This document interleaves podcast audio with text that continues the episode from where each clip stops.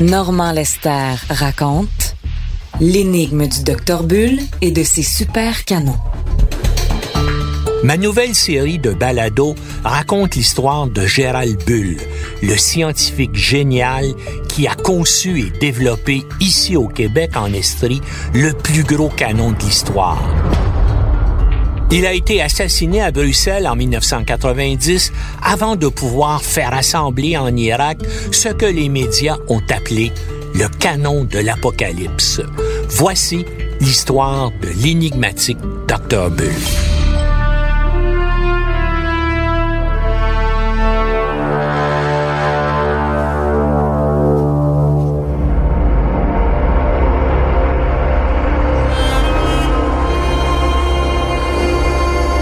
Le projet de supercanon irakien a son origine dans l'impasse sanglante de la guerre entre l'Irak et l'Iran des années 80. Dès le cessez-le-feu avec l'Iran au mois d'août 88, Saddam Hussein a commencé à reconstruire ses forces armées avec l'intention d'en faire la puissance dominante du Moyen-Orient. Le programme de recherche en armement de l'Irak se développait suivant trois axes la technologie des lanceurs, que ce soit des missiles ou des canons, la technologie nucléaire et la technologie des armes biologiques et chimiques.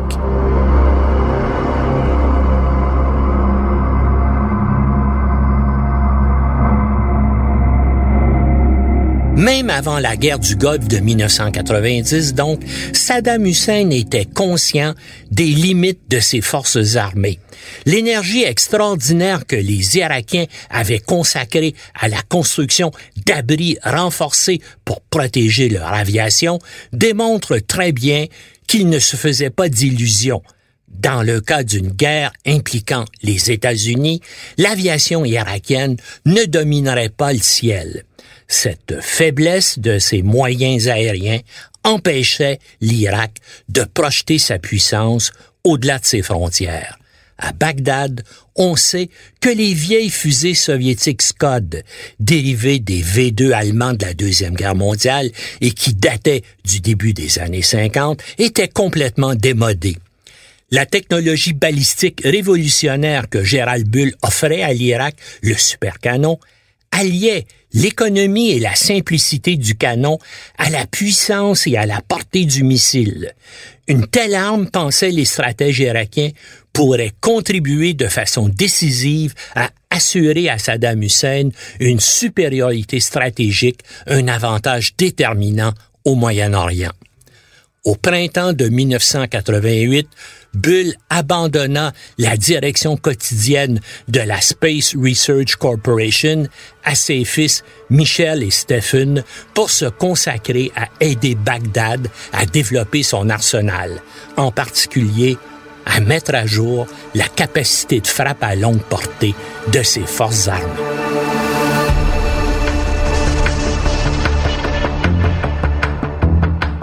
Le vif intérêt du commandement militaire irakien pour les supercanons vient sûrement des coûts peu élevés de cette technologie révolutionnaire. Dans un livre publié en 1988, Bull estimait qu'il était possible de construire des tubes lanceurs d'un mètre de diamètre et d'une longueur de 300 mètres pour beaucoup moins que 10 millions de dollars américains. 1988, c'est l'année même où il signe le contrat de sa vie. Il a convaincu Saddam de lui permettre de réaliser son rêve, construire le plus gros canon d'histoire. Ce que le Québécois proposait à l'Irak était un projet complexe portant le nom de code Babylone. Il comprenait toute une panoplie de canons géants de portée et de calibre différents l'échéancier irakien prévoyait que le véritable supercanon, celui avec 1000 mm de calibre, serait testé durant la période 1992-1993. Mais voyons d'abord les autres pièces d'artillerie que Bull développait pour l'Irak.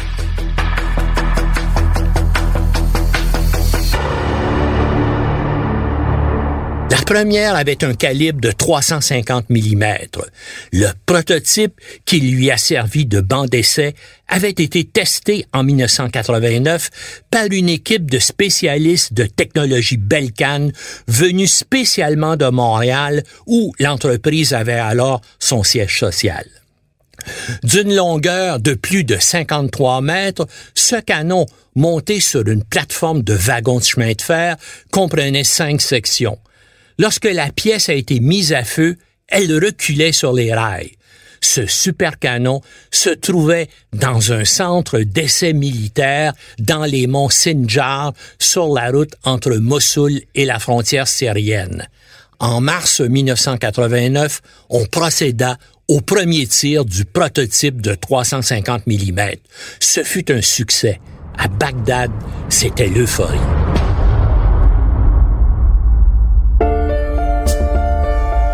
Il y avait ensuite le vrai supercanon, celui de 1000 mm de calibre. On prévoyait le construire à deux exemplaires. Un banc d'essai horizontal était prévu pour faire des études de balistique interne. Le canon opérationnel, lui, aurait été placé à 45 degrés à flanc de montagne. Dans sa culasse, il était prévu qu'on utilise une charge propulsive extraordinaire de 10 tonnes. Imaginez, cette prodigieuse pièce d'artillerie d'une longueur de 175 mètres aurait été plus haute que le mât du Stade olympique de Montréal, qui lui ne mesure que 156 mètres de hauteur. C'est avec cette pièce que Gérald Bull espérait réaliser enfin le rêve de sa vie, placer sur orbite un satellite tiré à l'aide d'un canon. Ce canon construit dans une tranchée à flanc de montagne, ne pouvait changer son angle de tir. Pour cette raison, plusieurs spécialistes ont dit qu'il serait sans doute extrêmement difficile de l'utiliser à des fins militaires. Il n'avait d'ailleurs aucune des caractéristiques d'une arme. Mais l'ancien collaborateur et ami de toujours de Jerry Bull, Charles Murphy, croit pour sa part que ce super canon avait quand même une application militaire et qu'elle était décisive. Je le cite. Si un canon peut mettre un satellite sur orbite, il est évident qu'il peut lancer des projectiles à une très grande distance. Murphy s'y connaît il a dirigé le laboratoire de recherche balistique de la US Army à Aberdeen, au Maryland, et il est le co-auteur avec Bull de son étude de 1988 sur les canons géants allemands de la Première et de la Seconde Guerre mondiale, dont nous parlerons dans un autre épisode.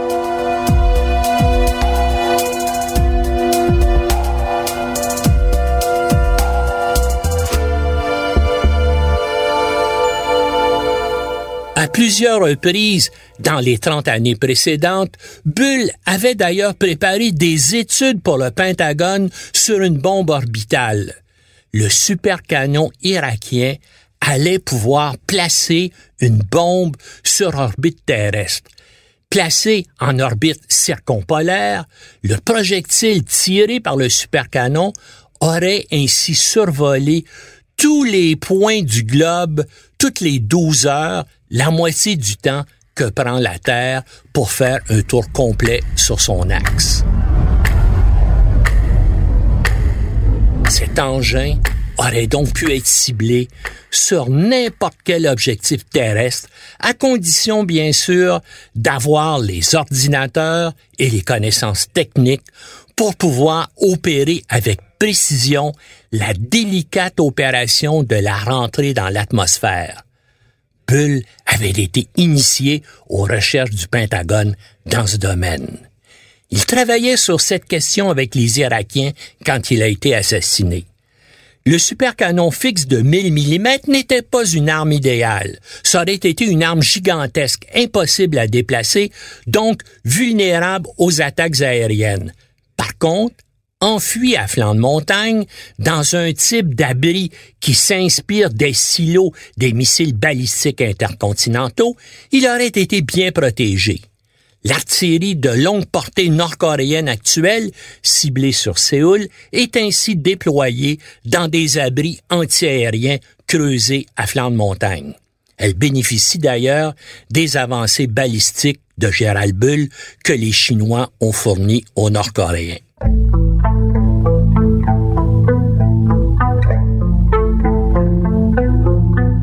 Que soient les doutes qu'on entretienne sur le caractère militaire du supercanon de 1000 mm, il est certain qu'à compter de l'automne 1989, Gérald Bull et son équipe d'ingénieurs canadiens ont dessiné deux canons géants. Cette fois, aucun doute n'est possible. Ces canons sont conçus pour projeter la mort à de très, très grande distance. Ils sont mobiles, leurs concepteurs pensent les placer sur d'immenses véhicules chenillés ou, comme on l'a dit tout à l'heure, sur des plateformes de wagons de chemin de fer. Le plus petit de ces modèles est aussi de 350 mm de calibre et d'une longueur de 30 mètres. Il aurait ressemblé à un canon automateur chenillé conventionnel. Ce qui en ferait une arme exceptionnelle, c'est que Bull le développait pour qu'il ait la portée extraordinaire de 900 km. À titre de comparaison, l'artillerie de longue portée conventionnelle utilisée durant la guerre du Golfe en 91 ne tirait qu'à 30 km. Comme toujours, Gérald Bull pensait gros et pensait loin. Il planchait déjà sur une version mobile de 600 mm et de 60 mètres de longueur avec une portée de 1500 km. Des études d'ingénierie en possession des Britanniques démontrent que l'équipe de Bull envisageait d'utiliser un réseau de chemins de fer militaires spécialement aménagé pour déplacer la pièce, protégée des attaques aériennes par des remblais. Les Français au cours de la Première Guerre mondiale, ont utilisé avec succès le réseau ferroviaire très dense du pays qui donnait à l'artillerie lourde sur chemin de fer une très grande mobilité et une flexibilité d'emploi. En 1918, cette artillerie lourde sur voie ferrée comptait 550 pièces avec des calibres atteignant 400 et même 520 mm comme le démontre bien son étude détaillée sur le fameux canon de Paris allemand, le Paris Canonem, publié en 1988, Bull s'intéressait beaucoup à l'artillerie lourde de la Première Guerre mondiale. Curieux, n'est-ce pas, pour quelqu'un qui est en train de révolutionner l'art des canonniers. Ça semble évident que les études historiques de Bull avait des implications directes pour le développement des supercanons irakiens.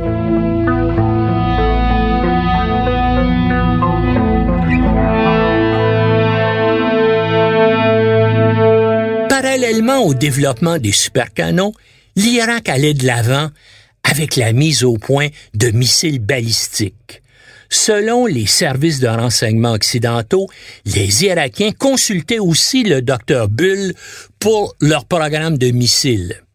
En décembre 1989, Bagdad annonce que l'Irak a lancé une fusée de trois étages de 48 tonnes.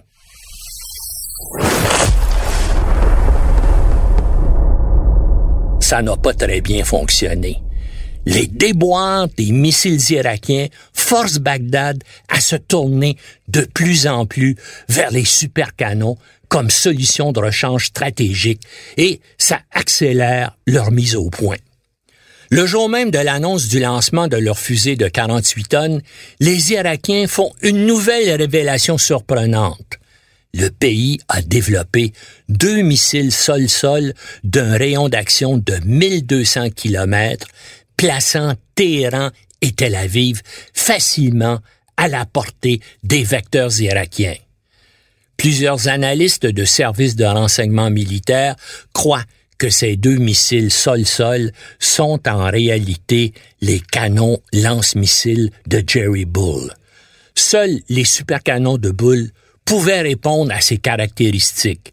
Les Irakiens anticipaient un peu sur la réalité.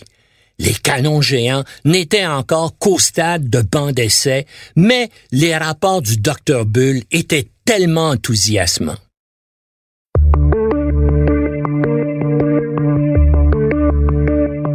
À la fin de février 1990, un mois avant son assassinat, dans un rapport d'étape, Bull écrit que les tests horizontaux du canon de 350 mm sont déjà terminés et que les tirs à flanc de montagne vont commencer en mars dans les monts Jabal Makal près de Baïdji dans le centre nord de l'Irak. L'un des supercanons de 350 mm y fut effectivement assemblé en vitesse au début du mois de janvier 90 dans une tranchée excavée sur le flanc d'une montagne. Le canon était pointé vers Israël. Les satellites espions de la National Reconnaissance Office des États-Unis permettraient au Pentagone de suivre littéralement en direct sa construction. L'emplacement a été détruit par des frappes aériennes américaines répétées dès les premiers jours de la guerre du Golfe au mois d'août 1990. Le petit supercanon n'a jamais donc été utilisé. Mais au début de mars, quelques semaines avant la mort de Bull, le développement du monstre de 1000 mm avance à la vitesse grand V. Bull affirme dans un de ses derniers rapports d'étape que le premier projectile pour ce lanceur est en préparation. Il pourra lancer 500 kg d'explosifs à une distance de 700 km. C'est un début.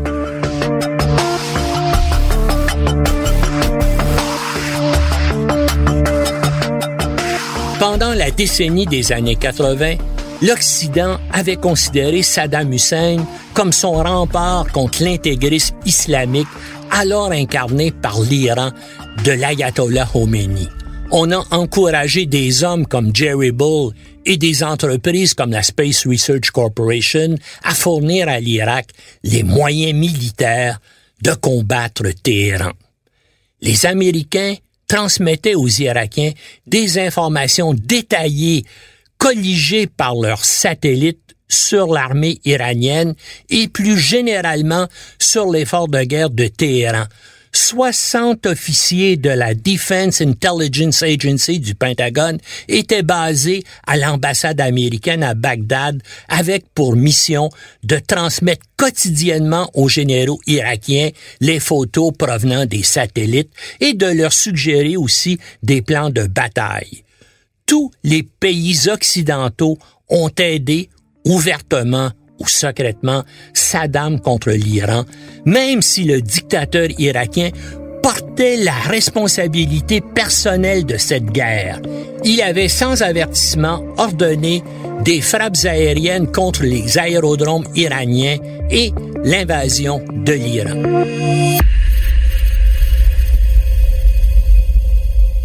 Riche de la manne pétrolière, Bagdad à l'époque avait beaucoup d'argent à dépenser. On encourageait donc les entreprises européennes et nord-américaines à travailler avec l'Irak. Imaginez, en 1987, la dernière année complète de la guerre entre l'Iran et l'Irak, ce dernier pays qui ne comprenait alors que moins de 20 millions d'habitants était devenu le plus important importateur d'armes au monde. D'ailleurs, Ottawa ne voulait pas être en reste. Le Canada n'a pas hésité à faire des démarches auprès de Gérald Bull pour qu'il facilite le développement des échanges commerciaux entre le Canada et l'Irak. Le Conseil du commerce Canada arabe, un organisme subventionné par le ministère du Commerce extérieur du Canada avait sollicité sa coopération en novembre 1989 pour développer des contacts à Bagdad. Dans une lettre à Bulle, le président du Conseil le remercie d'être intervenu en sa faveur auprès des dirigeants irakiens.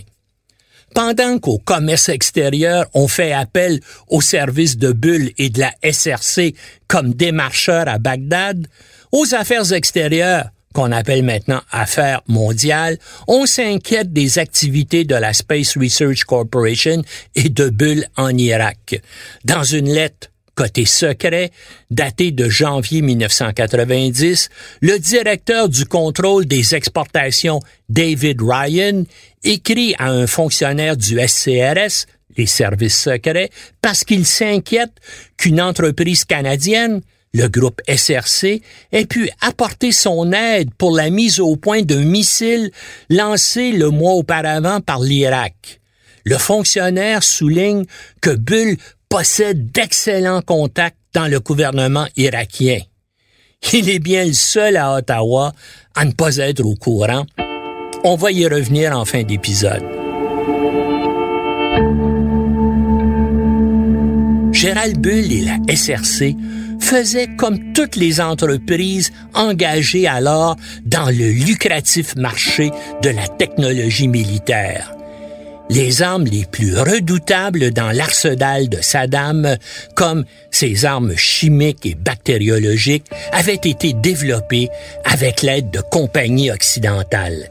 Les Français, eux, lui ont vendu le réacteur nucléaire expérimental Osirak, détruit partiellement par l'aviation israélienne en 1981 une série de raids aériens massifs de l'aviation américaine a complété la destruction du complexe dans la guerre de 1991 durant la guerre Iran-Irak, le tiers des exportations d'armes et de technologies militaires françaises étaient destinées à Bagdad, dont des systèmes de guidage inertiel pour les missiles que développaient les Irakiens avec l'aide de Gérald Bull.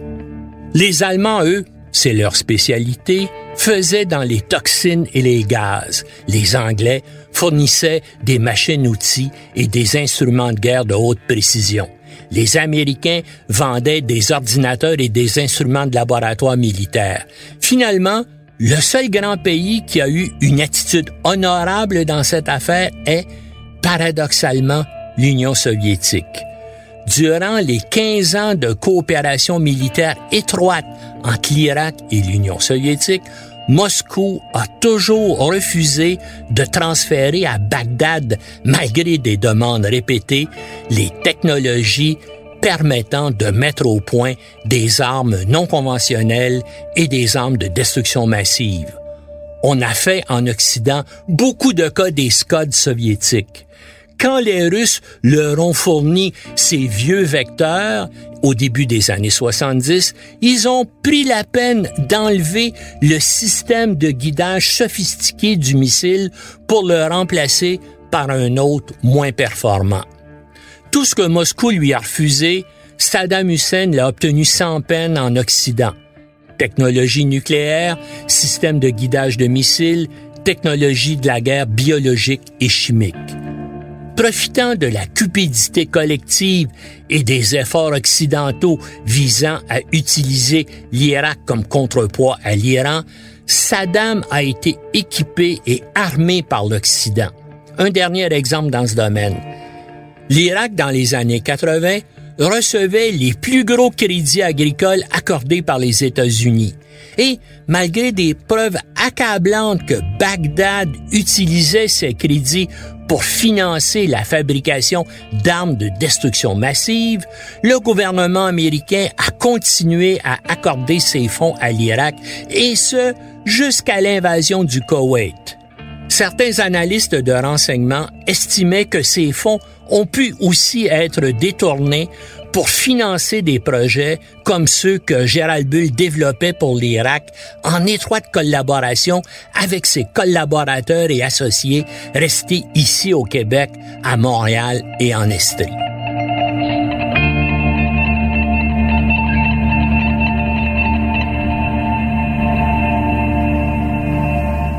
Ce sont des ingénieurs et des techniciens de la Société de consultation en balistique technologie Belcan, dont le bureau d'études était situé à Knowlton, en Estrie, et le siège social à Montréal, qui avait la responsabilité des essais et des études balistiques pour tous les canons du projet Babylone. Plusieurs employés de technologie Belcan travaillaient en Irak sur le projet dès le début de l'année 1989. Ce sont eux qui ont effectué les tirs d'essai du canon de 350 mm sous la direction de Bruce Smith, un des fidèles collaborateurs de Bull depuis 20 ans. Smith était le directeur des essais et du développement balistique chez Technologie Belcan. Le 17 février 1990, un mois donc avant que Bull soit assassiné à Bruxelles, Smith a dirigé un essai réussi du canon de 350 mm, un document en possession du gouvernement britannique identifiait Bruce Smith comme travaillant pour l'Advanced Technology Institute, l'entreprise créée par Gérald Bull spécialement pour gérer le projet Babylone, comme je l'ai expliqué au début de l'épisode. Interrogé par Radio-Canada en février 1991, le porte-parole de Belcan à Montréal a confirmé que Smith était à l'emploi de l'entreprise depuis de nombreuses années. Il a cependant refusé de donner des explications sur sa présence en Irak. Belcan était contrôlé par Poudrerie Réunie Belge jusqu'à ce que l'entreprise passe sous le contrôle du groupement industriel des armements terrestres, le GIAT, la société d'État française qui fabrique la plupart des blindés et des canons utilisés par l'armée française. Hey, un bel exemple, pourrait-on dire, de la coopération économique et technologique entre la France et le Québec. En 1988, Technologie Belcan avait tenté de réactiver l'ancien polygone de tir de la Space Research Corporation à Highwater, près de la frontière américaine, mais avait dû y renoncer à cause de l'opposition des riverains, dont, détail ironique, la famille Bull, qui possédait une résidence secondaire à proximité. Belcan avait aussi tenté de créer son propre champ de tir à Sainte-Anne-du-Lac dans les Laurentides au nord de Mont-Laurier. Dans divers documents préparés par Belcan à l'occasion de ses démarches, documents que j'ai consultés, l'entreprise souligne ses liens étroits avec le ministère de la Défense nationale. Ne possédant pas de polygone de tir, Belcan utilisait régulièrement les installations des forces armées canadiennes pour ses essais balistiques à Nicolet, à Valcartier, à Gagetown au Nouveau-Brunswick et à Suffield en Alberta. Compte tenu des liens étroits qu'entretenait Belcan avec le ministère de la Défense nationale, le gouvernement du Canada et ce ministère, en tout cas à ne pas en douter, était au courant dès l'origine du projet Babylone que des Canadiens non seulement y collaboraient, mais en dirigeaient le développement en Irak. Et ce, en étroite collaboration avec la Maison mère de Montréal, ses installations des cantons de l'Est et probablement aussi celles que la Défense nationale mettait à sa disposition.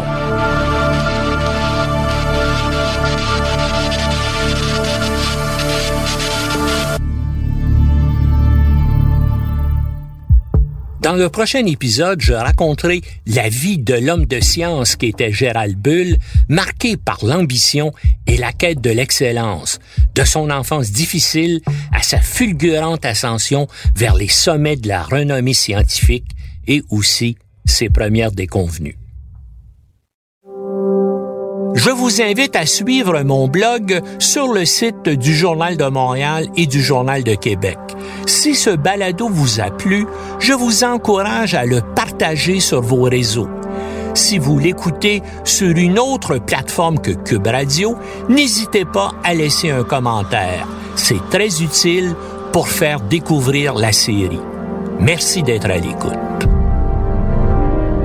C'était un balado de Normand Lester. À la réalisation, Bastien Gagnon La France. Au montage, Philippe Séguin. Une production Cube Radio.